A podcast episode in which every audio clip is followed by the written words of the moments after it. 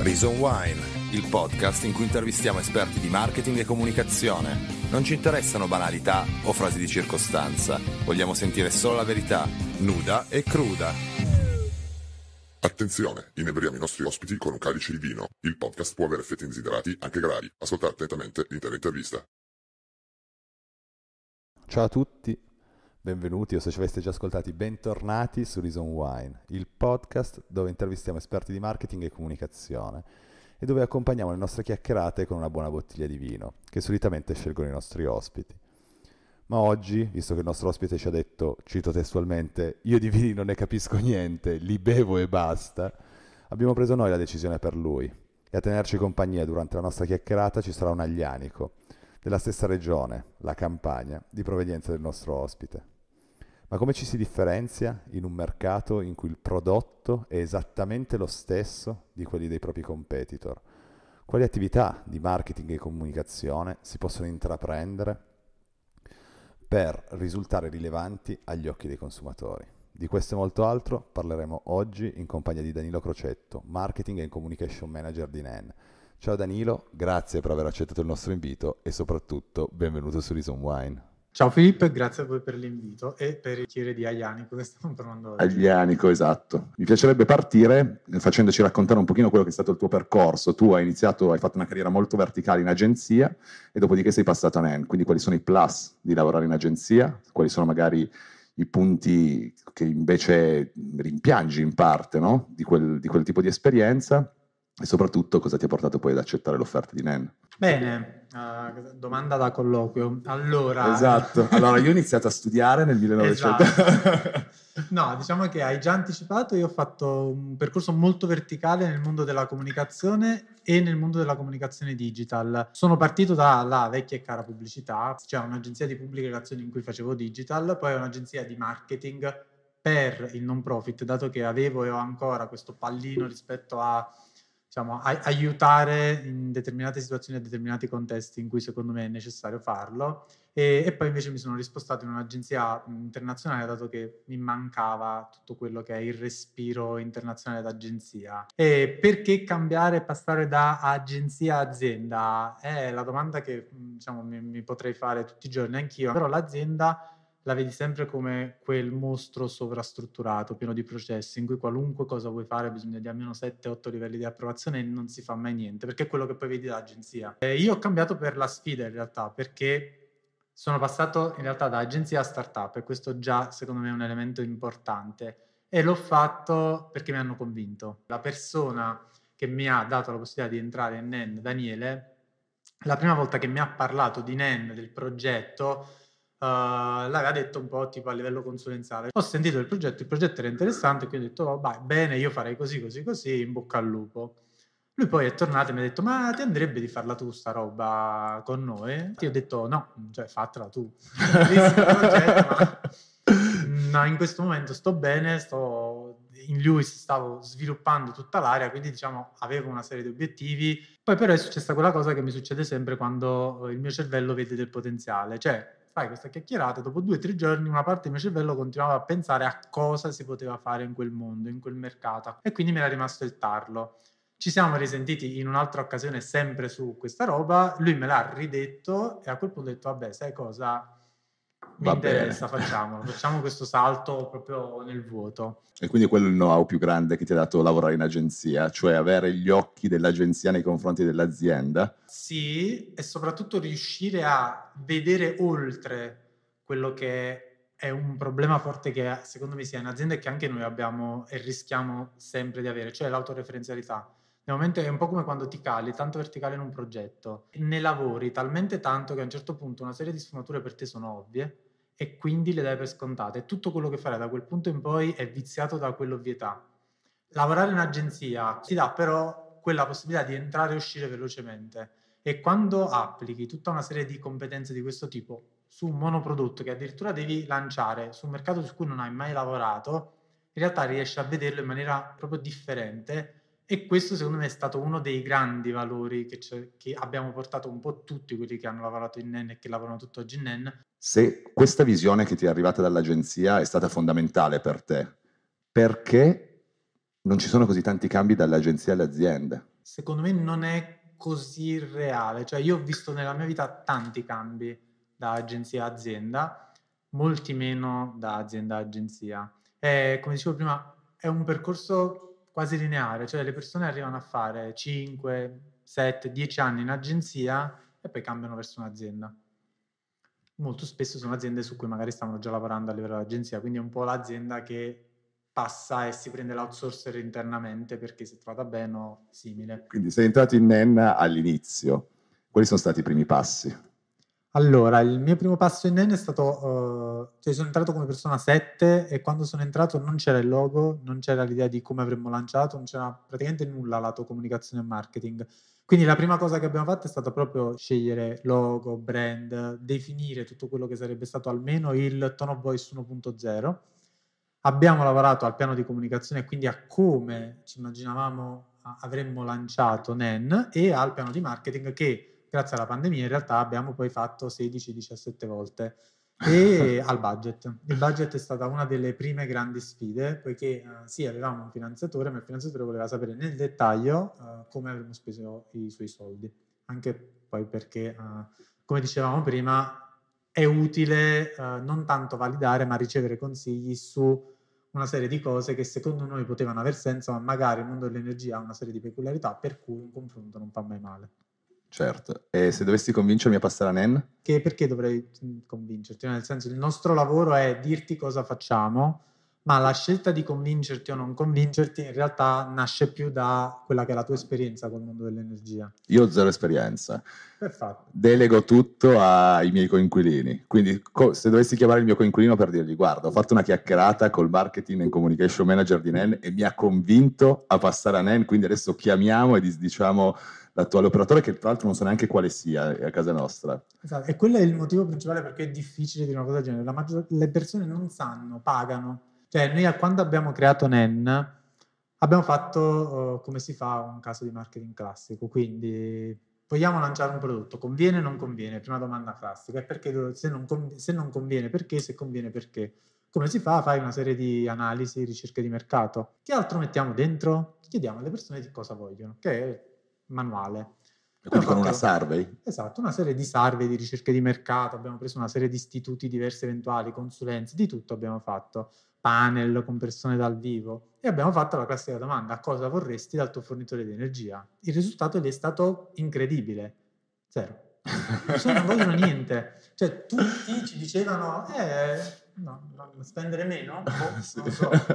cioè chi se ne frega del mondo dell'energia e quindi noi da lì ci siamo presi questo bellissimo asset. Alle persone non interessa nulla della propria energia perché la devono pagare, magari vorrebbero pagarla meno. E però quindi le persone già non pensano all'energia, perché il payoff non pensare all'energia? Le persone odiano l'energia, aspetta, ah, hai okay. anticipato un punto, perché da qui in realtà, da tutte queste survey poi, è emerso che le persone non vogliono niente dal mondo del Java, ma nel non volere niente ci sono una serie di cose che non vorrebbero, cioè che hanno ma non vorrebbero, vorrebbero proprio non averle. E da lì abbiamo detto ok, questo è un terreno fertile. Quindi non partiamo dai desideri, partiamo dalle cose che le persone non vogliono, quelle che noi poi abbiamo definito usando un, inglesi- un inglesismo i pain points dell'energia.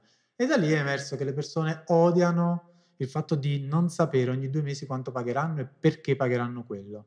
Okay. Pam, primo punto. Come lo risolviamo? Abbiamo creato un prodotto che creasse una sorta di uh, tariffa fissa per l'energia, che poi tarif- dire tariffa fissa è sbagliatissimo, è una rata fissa, poiché tu comunque paghi quello che consumi, però noi ci siamo inventati un sistema finanziario, quindi di pagamento a rate, per cui tu in un anno di media consumi X, di anno in anno consumi sempre più o meno lo stesso, perché sei un animale d'abitudine, come certo. essere umano in generale, a meno che non ti nasce un figlio o non fai qualcosa di diverso, più o meno i consumi restano quelli. Quindi noi che cosa facciamo a livello poi tecnico? Prendiamo il consumo anno dalla tua bolletta e diciamo ok, tu l'anno scorso hai consumato 100, quest'anno più o meno consumerai 100, quindi facciamo così io ti faccio pagare 100, poi a fine anno vediamo se hai consumato 100, 101, 90, la differenza te la spalmo sulle 12 rate dopo. Quindi paghi sempre a rate, sai sempre prima quello che pagherai almeno con un anno d'anticipo, ma non hai problemi dal punto di vista di Uh, diciamo, prevedere le tue spese e i tuoi consumi. A alcuni piace, alcuni invece ci hanno detto no, io voglio pagare tutto subito, voglio sapere esattamente che pago. Il mondo dell'energia è fatto da bollette incomprensibili,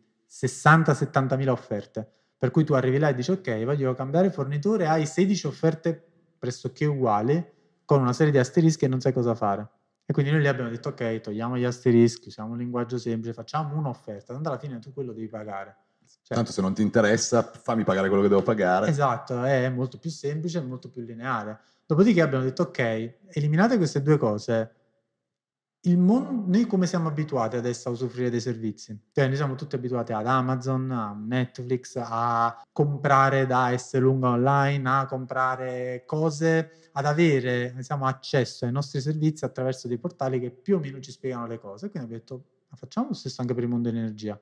E quindi abbiamo creato un'app e un servizio che fossero molto in linea a quelle che sono le nostre aspettative. Ci sentiamo molto il prototipo del cliente tipo. E quindi abbiamo creato un servizio che riuscisse a rispondere a esigenze non tanto manifestate, ma manifestate in altri settori. Quindi ti abbiamo dato, abbiamo cercato di fare un uh, fornitore di energia che avesse le caratteristiche dell'Amazon, de, de, degli e-commerce online, del Netflix per quanto riguarda il settore invece dell'entertainment e dello streaming e di tutte queste cose. Le abbiamo unite all'interno di un servizio che secondo noi riesce a darti informazioni quando vuoi, ma non ti disturba quando non vuoi. Per questo non pensare all'energia, è più devi vederla non tanto come un non ci pensare perché non ti interessa, è un Dato che alla fine non ti interessa, puoi non pensarci. Nel caso in cui ti venisse lo sfizio, però, hai tutto sull'app ed è tutto chiaramente identificabile. Chiaro, semplice, nel esatto. linguaggio comune e quindi non con mille asterischi, come dicevi. Esattamente. Ma invece quel coso che uno può prendere per farsi misurare l'energia, che cos'è? Eh, il coso, come dice, è il nome che è arrivato in realtà secondo, e questo sembra una cosa in realtà un shock, ma in realtà è esattamente così. Il coso è il nostro aggeggio tecnologico. Quanto costa fare una lavatrice? Ah, non ne ho la benché minima idea. Beh, spara. Cioè, da Dipende dall'orario. Dopo le 19 costa di meno, questo lo so, e anche il weekend costa di meno. Ti direi in orario dopo le 19 80 centesimi. E Beh, no, non male perché sei tra quelli che non hanno sparato sopra l'euro. No, io proprio mi spiace, ma proprio le, le bollette non so neanche come siano fatte. Cioè, io in casa con i coinquilini dividiamo, mi arrivano, dicono abbiamo speso 60, 60 diviso 4, 15 a testa, fine. Que- questa è la mia competenza sulle bollette, non penso all'energia. E, e, tu pensa che una lavatrice di media però costa boh, 20-30 centesimi, dipende per esempio dal modello lavatrice, da quello che hai fatto, dal programma, però questo è, è l'incidenza. Le persone non lo sanno e non sanno se la propria lavatrice nel tempo sta continuando a consumare 20, 30 o se magari una sola lavatrice è arrivata a 80. Non lo sai perché non lo sai perché non hai modo di misurarlo. Quindi noi cosa abbiamo fatto? Ci siamo arrovellati sul come poter risolvere questo problema.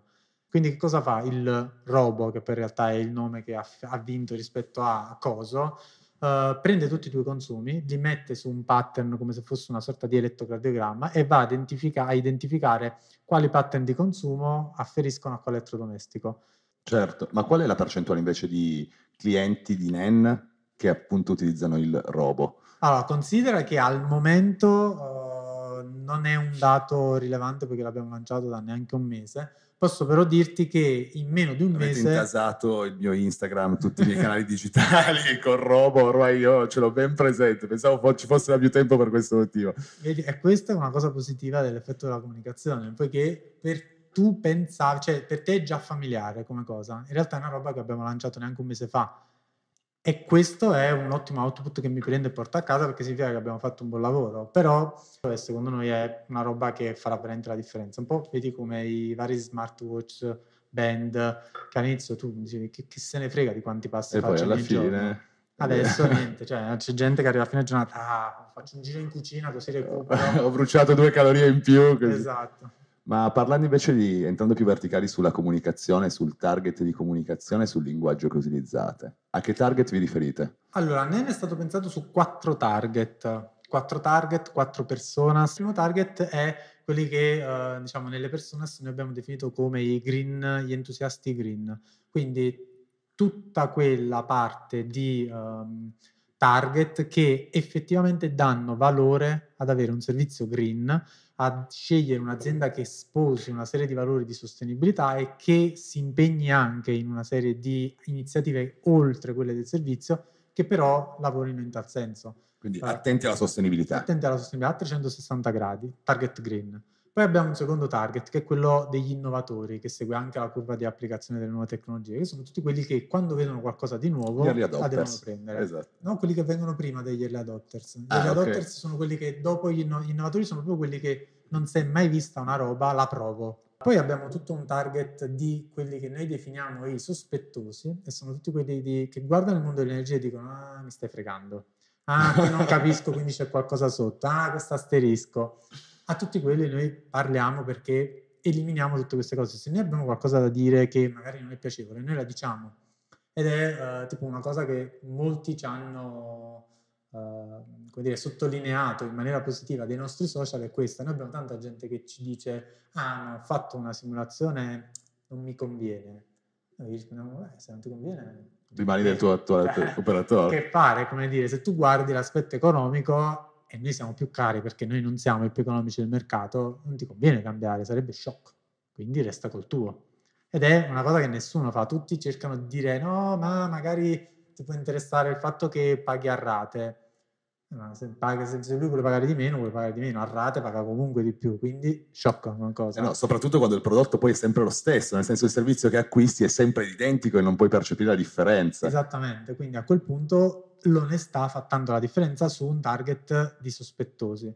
Poi avevamo un ultimo target che era quello un po' più riferito ai risparmiatori, che è quello su cui abbiamo lavorato meno. Abbiamo lavorato meno perché a livello di eh, definizione strategica è un target che NEN sposa. Perché? Perché tutte queste persone guardano il risparmio, ma nel risparmio guardano anche tutta la prevedibilità della spesa e quindi il poter fare i conti rispetto a quelle che sono le spese mensili avere visione a 12 mesi di quanto pagherai per luce e gas ti aiuta in tal senso. Però queste persone ci siamo resi conto che non potevamo non dire la verità e quindi alla fine comunque sarebbe stato un target di persone che dicono sì, mi piace, è bello il servizio, ma io voglio risparmiare. Quindi finché con NEN non risparmio non ci passo. E allora è, diciamo, il nostro quarto target è quello su cui abbiamo lavorato un po' meno rispetto agli altri. E quindi i primi tre per noi come target audience restano queste tre. E su queste tre target audience abbiamo poi sviluppato tutta quella che è la parte di comunicazione, ma rispetto invece al tone of voice e a eh, diciamo tutta la parte di posizionamento di NEN, lì abbiamo fatto un lavoro un po' più eh, verticale su di noi.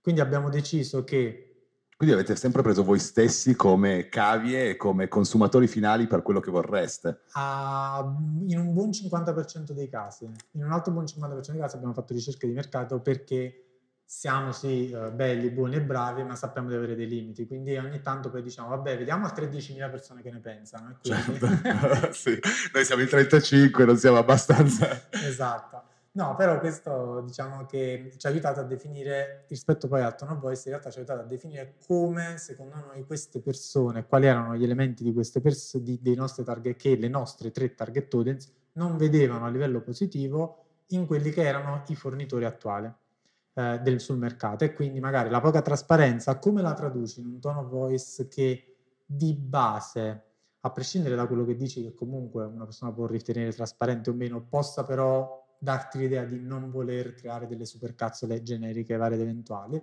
E quindi lì abbiamo deciso di prendere, diciamo, tre parole, tre elementi che secondo noi sono fondamentali, che sono il pragmatismo, eh, diciamo, la semplicità e eh, la trasparenza di tutto quello che dici. Queste per noi sono le tre parole principali che hanno poi guidato tone of voice, campagne di comunicazione, campagne di prezzo che quindi che vanno a lavorare anche più sul prodotto, tutto il nostro back-end, quindi tutta la parte di assistenza clienti, tutta la parte di comunicazione social, tutto. La gestite internamente o esternalizzate molto anche con le agenzie dando dei brief ben chiari? Allora, adesso eh, in- abbiamo internalizzato circa il 90% di tutto quello che Ah. facciamo.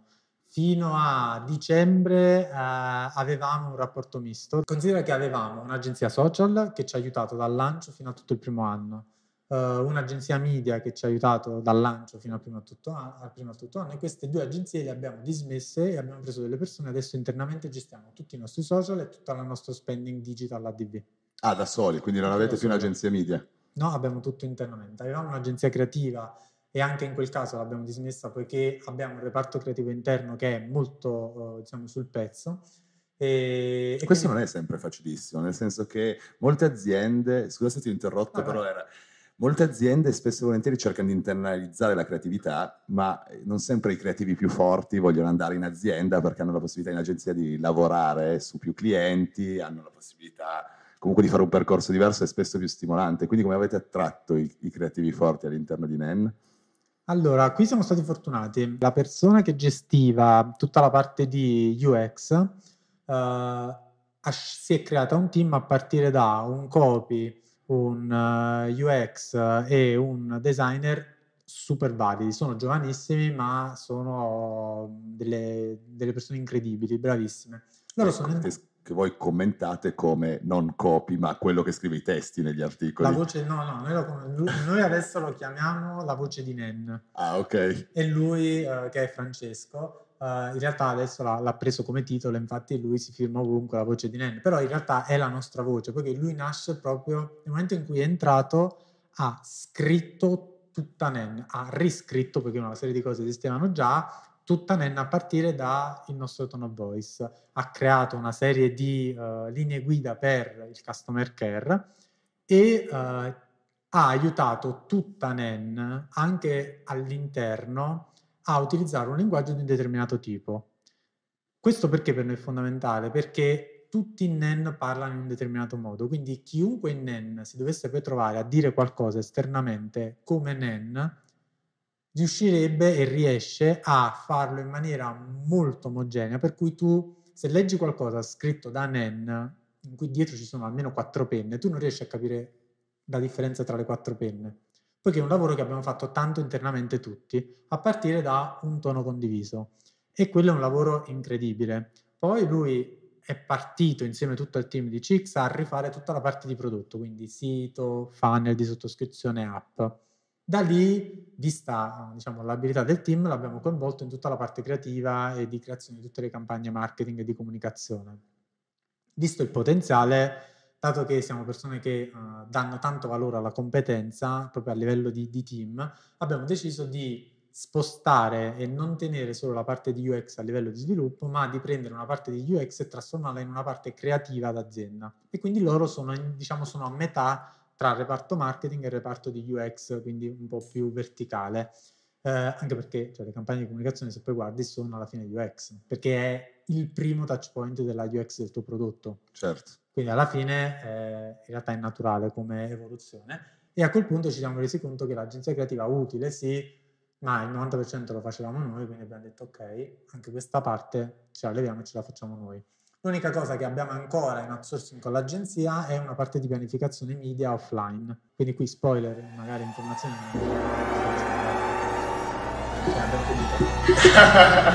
Ladies and gentlemen, it's time for the main event of the evening. L'ananas rosa! Allora Danilo, questo è il momento in cui entra in campo l'ananas rosa, che è un po' la protagonista ca- incalzante delle nostre interviste. Io ti farò delle domande e vorrei mi rispondessi di getto, creando Sì. quindi un effetto botta-risposta. La gaff più clamorosa che mi hai avuto, fatto sul luogo di lavoro, in generale. è stata quella di rispondere a un uh, cliente internazionale uh, pensando di parlare a dei colleghi e uh, diciamo, commentando il suo ultimo commento. Ah, ok. E lui ha risposto a tutti chiedendo cosa significava coglione. Quindi è stato un momento altissimo. Invece la peggior risposta che mi hai dato a un colloquio. Probabilmente è stato azienda di consulenza, eh, domanda su mh, tipologia di vita che si fa in consulenza, io che rispondo, eh, nel mentre che sto rispondendo e sto dicendo la tipologia di vita che secondo me è brutta da fare, mi rendo conto che è esattamente quello che mi stava proponendo. e lui mi ha guardato a un certo punto come dire perché siamo qui e io gli ho detto non lo so neanch'io e me ne sono andato. ah, ti sei andato così? No, ho salutato, ho detto beh, eh, è stato ottimo capire che non è la cosa. Confessa un vanto professionale che non hai mai sbandierato per non sembrare arrogante, Diciamo il darsi la proprietà di un'idea. che non era tua. No, no, che era mia, ma eh, per non sembrare arrogante hai detto, Ah, quindi sì. non, lo, non lo dici. È un lavoro di team, però sono quelle cose che un po' ti restano dentro, cioè almeno nel nostro lavoro è sempre così tanto. Tu vorresti poter dire, ma l'ho fatta io! alla fine no, non lo puoi fare, è sempre un lavoro di team, però c'è quella cosa del dire, però l'idea era mia. Perché qualcuno dovrebbe odiare lavorare con te? Perché creo entropia su una serie di... cioè parlo tanto, mi vengono in mente tante cose e spesso potrei perdermi determinati pezzi. Se domani dovessi lasciare Nen, in quale realtà ti piacerebbe andare? Entertain, in realtà precisa, vabbè, in realtà precisa eh, mi piacerebbe tantissimo lavorare in HBO, che in Italia non esiste, mi piacerebbe lavorare in Pornhub, che in Italia non esiste, e mi piacerebbe lavorare in Blizzard, che in Italia non esiste, che sono tutte e tre realtà del mondo entertainment, poiché secondo me è uno dei settori in cui lavori bene e ti diverti tanto. Poi sul lavori bene in realtà mi hanno anche detto che mm, si lavora tanto e non sempre bene, però è un, è un bel mondo. Adesso io ti do due opzioni e mi devi dire quella che preferisci.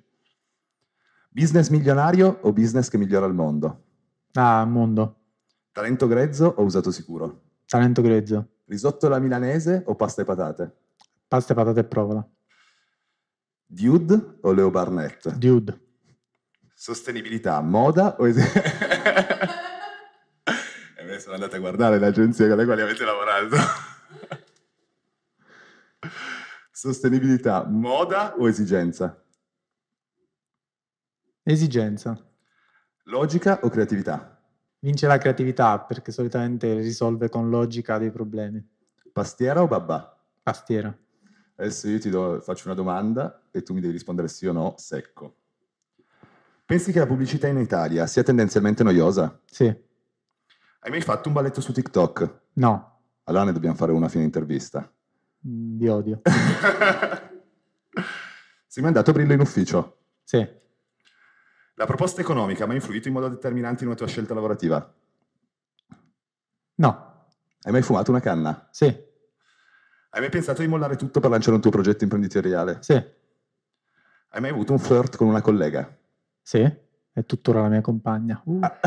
Quando lavoravi in agenzia, ti piaceva lavorare per clienti del settore energia? Mai lavorato. Hai mai avuto l'occasione? Mai. Questa è l'ultima domanda dell'ananas rosa che possiamo togliere. Tra l'altro, ti sta piacendo questo vino? È un'aglianica. Aglianica mi hanno fatto un mazzo così su come si dice. Cosa? Aglianica? Hai appena detto Aglianica? Ah, aglianico, esatto. Ti sei appena licenziato. da- E mi vuole uccidere. L'ha detto 42 volte. esatto, per chi non ci vede ci sono due sommelier che si sono appena fatti Harakiri qui in pubblico. Io non sono l'esperto di vino all'interno di Reason Wine. No, neanche io, questo è giusto lo conosco il nome perché è di casa, quindi. L'abbiamo scelto apposta perché è di casa e mi sono, ho provato a studiare un po' e quindi ho, ho scoperto che è un vigneto fortissimo nel sud Italia, in particolare in Campania. Lei mi sta uccidendo. Ed è un vino robusto e che quindi, da quello che mi era stato detto nel momento in cui avevamo preparato questa intervista, si dicesse bene alla tua personalità carismatica. Questo è il motivo per cui abbiamo scelto un aglianico. L'ho detto giusto questa volta. il vino in assoluto era per dire come, come convinco il mio ospite a essere, ad accettare l'invito. No, eh, infatti ci ho messo, boh, penso 20 secondi a rispondere alla mail. Vuoi venire a bere un bicchiere di vino? Sì, vino. da lì è nata l'idea del vino. Tornando invece a Nen, abbiamo parlato un po' del target e del tone of voice. E mi avevi anticipato che utilizzate anche i canali offline nonostante siate una realtà 100% digitale. Come bilanciate il media mix? Quanta importanza hanno magari i social, sui quali vi vediamo molto attivi, e invece la televisione che dal 2020 e anche l'autovom sono, sono partiti? Allora, sì, um, in realtà il bilanciamento non è tanto da, uh, da vedere offline digital, ma noi lo facciamo più da vedere tra eh, elementi del funnel, quindi awareness, consideration, conversion. Quando siamo partiti eravamo più sbilanciati ovviamente sull'awareness con un buon 70% e un 30% sparso tra conversion e consideration. Adesso invece siamo più al 50% in awareness e 50% sugli altri due step del funnel. Perché abbiamo scelto di avere anche l'offline? Ti dico, inizialmente anche per noi la scelta era la TV, chi se ne frega. Siamo digital, il nostro target è digital, quindi non abbiamo bisogno della TV.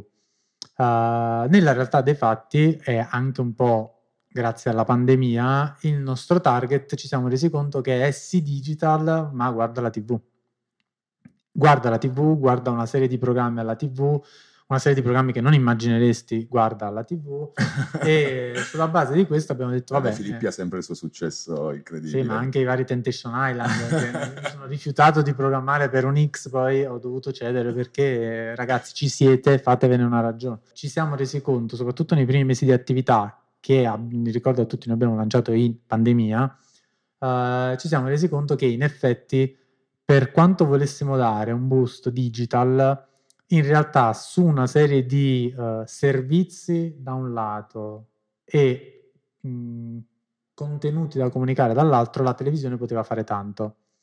Però l'abbiamo fatta in maniera, diciamo, alla NEN, come ci piace dire, come alcuni hanno addirittura definito le nostre attività, poiché il mondo in generale dell'energia è stereotipi- stereotipizzato su tutto il mondo, su tutta la comunicazione. L'energia è sempre vista come un qualcosa che ti dà quasi superpoteri, cioè con, eh, insieme all'energia tu potrai essere qualcosa in più, l'energia che ti abilita, i tuoi figli diventeranno eh, niente. Niente. Cioè, nella realtà noi vediamo l'energia come un interruttore, accendi, spegni, fine, cioè Carico quello. l'iPhone, carico il PC. Esatto, un, un ottimo strumento che ti abilita ad altri strumenti, non è che ti rende un supereroe. E quindi questo è stato, diciamo, l'asset principale che ha creato eh, tutta la nostra campagna di comunicazione di lancio e che tuttora utilizziamo perché secondo noi la dicotomia altri noi è comunque un ottimo elemento per andare a sottolineare le nostre differenze perché dovresti fare una scelta diversa. In TV abbiamo fatto una serie di eh, TVC, cioè di T-commercial, eh, che andavano a lavorare sui pain points iniziali, quindi vedi come continua il ciclo, il- la circolarità della comunicazione, demolendo però a questo punto anche gli stereotipi di comunicazione o gli stereotipi generali del mondo dell'energia. E quindi siamo passati dall'incomprensione che noi abbiamo raffigurato con un alieno, eh, alla prevedibilità, all'imprevedibilità delle bollette che noi abbiamo eh, raffigurato come una sorta di ruota della fortuna imposta quando qualcuno deve andare a pagare, a eh, il mondo delle offerte rappresentato dal classico personaggio con impermeabile che all'improvviso ti mostra la sua offerta imperdibile e eh, Lo scheletro che attende al telefono. Esatto, quello è il mondo della velocità e del, no- del digitale. Abbiamo preso tutti i nostri, eh, diciamo, target, i nostri principali elementi di comunicazione e li abbiamo sintetizzati in dei contenuti creativi e abbiamo declinato gli stessi su tutti i canali. Ah, dicevo, abbiamo fatto offline perché da una parte ci permetteva di raggiungere e di veicolare meglio determinati concetti, dall'altra abbiamo fatto offline come autovom, come eh, attivazioni, quindi anche proprio oggettistica che arrivava a casa, magari con Glovo o simili, perché ci siamo resi conto che l'energia è un qualcosa che, che tu hai a casa. E quindi nel momento in cui vogliamo darti determinati messaggi, possiamo e dobbiamo entrare anche nella tua esperienza fisica di vita per farti notare delle differenze, poiché magari non ci riusciamo in altro modo o non riusciamo per limiti dei mezzi o limiti dei contenuti in altro modo. Però quindi programmate solo in reservation. In alcuni casi programmiamo solo in reservation, in altri casi facciamo delle comunicazioni che sono invece contestuali alla tua esperienza su NEN. Quindi non ci hai mai visto, ci hai visto una volta, ci hai visto una volta e sei venuto sul sito, ci hai visto una volta e sei venuto sul sito e hai caricato una bolletta, proprio ogni step del tuo funnel ha la sua creatività e ti dice qualcosa di diverso. E quello che ti dice non è eh, ah c'è lo sconto, cioè, cioè è "Cioè, sei venuto sito e te ne sei andato? cioè, Immagino delle lavagne piene in ufficio con tutta la consumer journey per andare a, pre- a creare creatività ad hoc. Ma vorrei citarti Vai. una creatività che- di Autovom che ho visto a Torino, io sono di Torino, quindi nel centro, vicino a Piazza Vittorio, con scritto vorremmo darti luce e gas in cambio dei tuoi soldi. Ecco quanto siamo trasparenti. Quale insight c'era dietro questa campagna? A me ha divertito particolarmente e se c'è qualche altra campagna che invece ci vuoi raccontare, della quale sei particolarmente orgoglioso. Allora, questa è stata la nostra prima campagna Autovom. L'insight dietro la campagna è semplicissimo. Cioè, siamo sempre partiti da quelli che sono i nostri, diciamo, cinque valori principali. Abbiamo detto, ok, se noi volessimo raccontarli in maniera semplice, immediata, diretta, ma impattante, come potremmo farlo? Quello che tu citi è quello della trasparenza. Cioè, noi, a livello di trasparenza, che cosa facciamo? Vendiamo luce e gas. Quindi non è che se facciamo un, com- un ADV dobbiamo dire passa a Nen domani volerai. È una bugia. Quindi non ti diciamo niente di rivoluzionario, ma ti diciamo quello che gli altri non ti dicono, come se se ne vergognassero. Ma non c'è niente, cioè, quello che fai, esatto. E per assurdo, questa normalità in un messaggio così semplice è stata percepita in maniera molto più dirompente di quella della luce ti fa volare, perché la luce ti fa volare è talmente finto che le persone si sono abituate a questa finzione un po' scenica che non ci fai più caso. La verità, da questo punto di vista, è una, un'ovvietà neanche, la verità fa ancora più breccia perché lo sanno che tu mi dai luce e gas in cambio dei soldi, ma il fatto che me lo dici è quasi come un... Non te lo aspetti. Esatto. Chiarissimo, ma come sai, cambio un attimo argomento. Qua in Reason Wine invitiamo sempre i nostri ospiti a portare un libro che li hanno particolarmente ispirati. Tu mi hai detto che eri indeciso fra due o tre, che forse dovevi portare Sherlock Holmes, ma alla fine non hai portato Sherlock Holmes. Se ci vuoi presentare il libro, se ce l'hai dietro, lo mostriamo. Allora, parto dalla prima, indeciso. Ero indeciso fra tre libri in realtà. Eh, due fantasy, eh, uno è Il Signore degli Anelli che ho portato, l'altra era la saga di Harry Potter, o almeno l'ultimo libro della saga di Harry Potter. L- invece stamattina ero indeciso, avevo lì ehm, un, ehm, diciamo, uno dei primi libri di Sherlock Holmes e eh, Il Signore degli Anelli. Poi alla fine ho portato Il Signore degli Anelli mh, perché secondo me, o almeno lui capisce il, mh, diciamo, la problematica di doversi calare all'interno di una situazione diversa, perché qui parliamo di fantasy, e per farlo bene lavora tanto sul contesto, scrive interi capitoli iniziali su eh, gli hobbit, le- diciamo, l'economia degli hobbit, come funziona il mondo degli hobbit, per darti tutti quegli elementi che poi ti possano aiutare a comprendere meglio quella che poi sarà la storia e l'epica della storia, che è bellissima, però per lui tu avresti potuto affrontare meglio, capire meglio sulla base del fatto che ti mancavano delle informazioni. Oggi tanti giocano sulla mancanza di informazione che magari può creare curiosità. Io invece apprezzo tanto il fatto che eh, l'avere informazioni prima ti aiuta a apprezzare meglio determinati contenuti. Ed è il motivo per cui prima ti dicevo il contesto per noi è fondamentale. Sherlock Holmes invece, eh, prima facevamo una chiacchierata con Filippo, l'avrei voluto portare, qui mi, mi allargo io, non me ne frega, porto due libri, ehm, per la parte di, ehm, eh, diciamo, perché Sherlock Holmes è figo, non tanto perché riesce a fare una serie di cose, ma perché lavora tanto sulla lettura sempre di, quella che è, di quelle che sono le persone che ha davanti e di quello che è il contesto in generale. Quindi il topic sarebbe rimasto lo stesso, il contesto. Da una parte lavoro per crearlo, dall'altra mi impegno per fare in modo di comprenderlo e quindi poi di adattare tutto quello che verrà dopo al contesto su cui mi sto rapportando. Torniamo a parlare di comunicazione dopo aver parlato di libri. Quanto pensi che la comunicazione incida sul successo di un prodotto o un servizio? Sono di parte, ma per me la comunicazione incide eh, almeno all'80%, anzi ti direi al 100% in alcune fasi, al 50% in altre. Perché al 100%? Perché è l'elemento che effettivamente ti fa quantomeno valutare il prodotto, è la promessa. La comunicazione è l'elemento principale, ma è anche l'elemento principale di fallimento se il prodotto non mantiene la promessa fatta in comunicazione. Quindi la cosa più importante è la reason why, ossia il motivo per cui la tua promessa è credibile, da cui abbiamo ispirato il nome del podcast. Esatto, per- però cioè, la reason why deve essere motivata. Credibile. Ma le basi del marketing ci insegnano no, le 4 P del marketing, da cui la prima è il prodotto. Ma secondo te un prodotto mediocre con una comunicazione super Fai, fai il botto inizialmente, ma mm, non dura. Non dura. No, dopo un po' si perde, anche se in realtà abbiamo ottimi esempi di mm, prodotti che abbiamo tutt'oggi, tutt'oggi utilizziamo, di prodotti che magari non sono mediocri, sono medi, buoni, medio buoni, che però hanno un'ottima comunicazione e quindi continuano a vendere. Quali sono i next step quindi di Nen e di Danilo? Allora, i next step di NEN sono quelli di dominazione del mercato dell'energia da qui ai prossimi anni. E per Danilo invece? Beh, per Danilo, adesso come adesso abbiamo eh, la sfida di continuare a far crescere NEN a, a livello di notorietà e di posizionamento di brand. Ultima domanda. Vai. che consiglio, anche non convenzionale, daresti a un giovane che sta muovendo i primi passi nel marketing e nella comunicazione? Mi ha anticipato qualcosa fuori, però...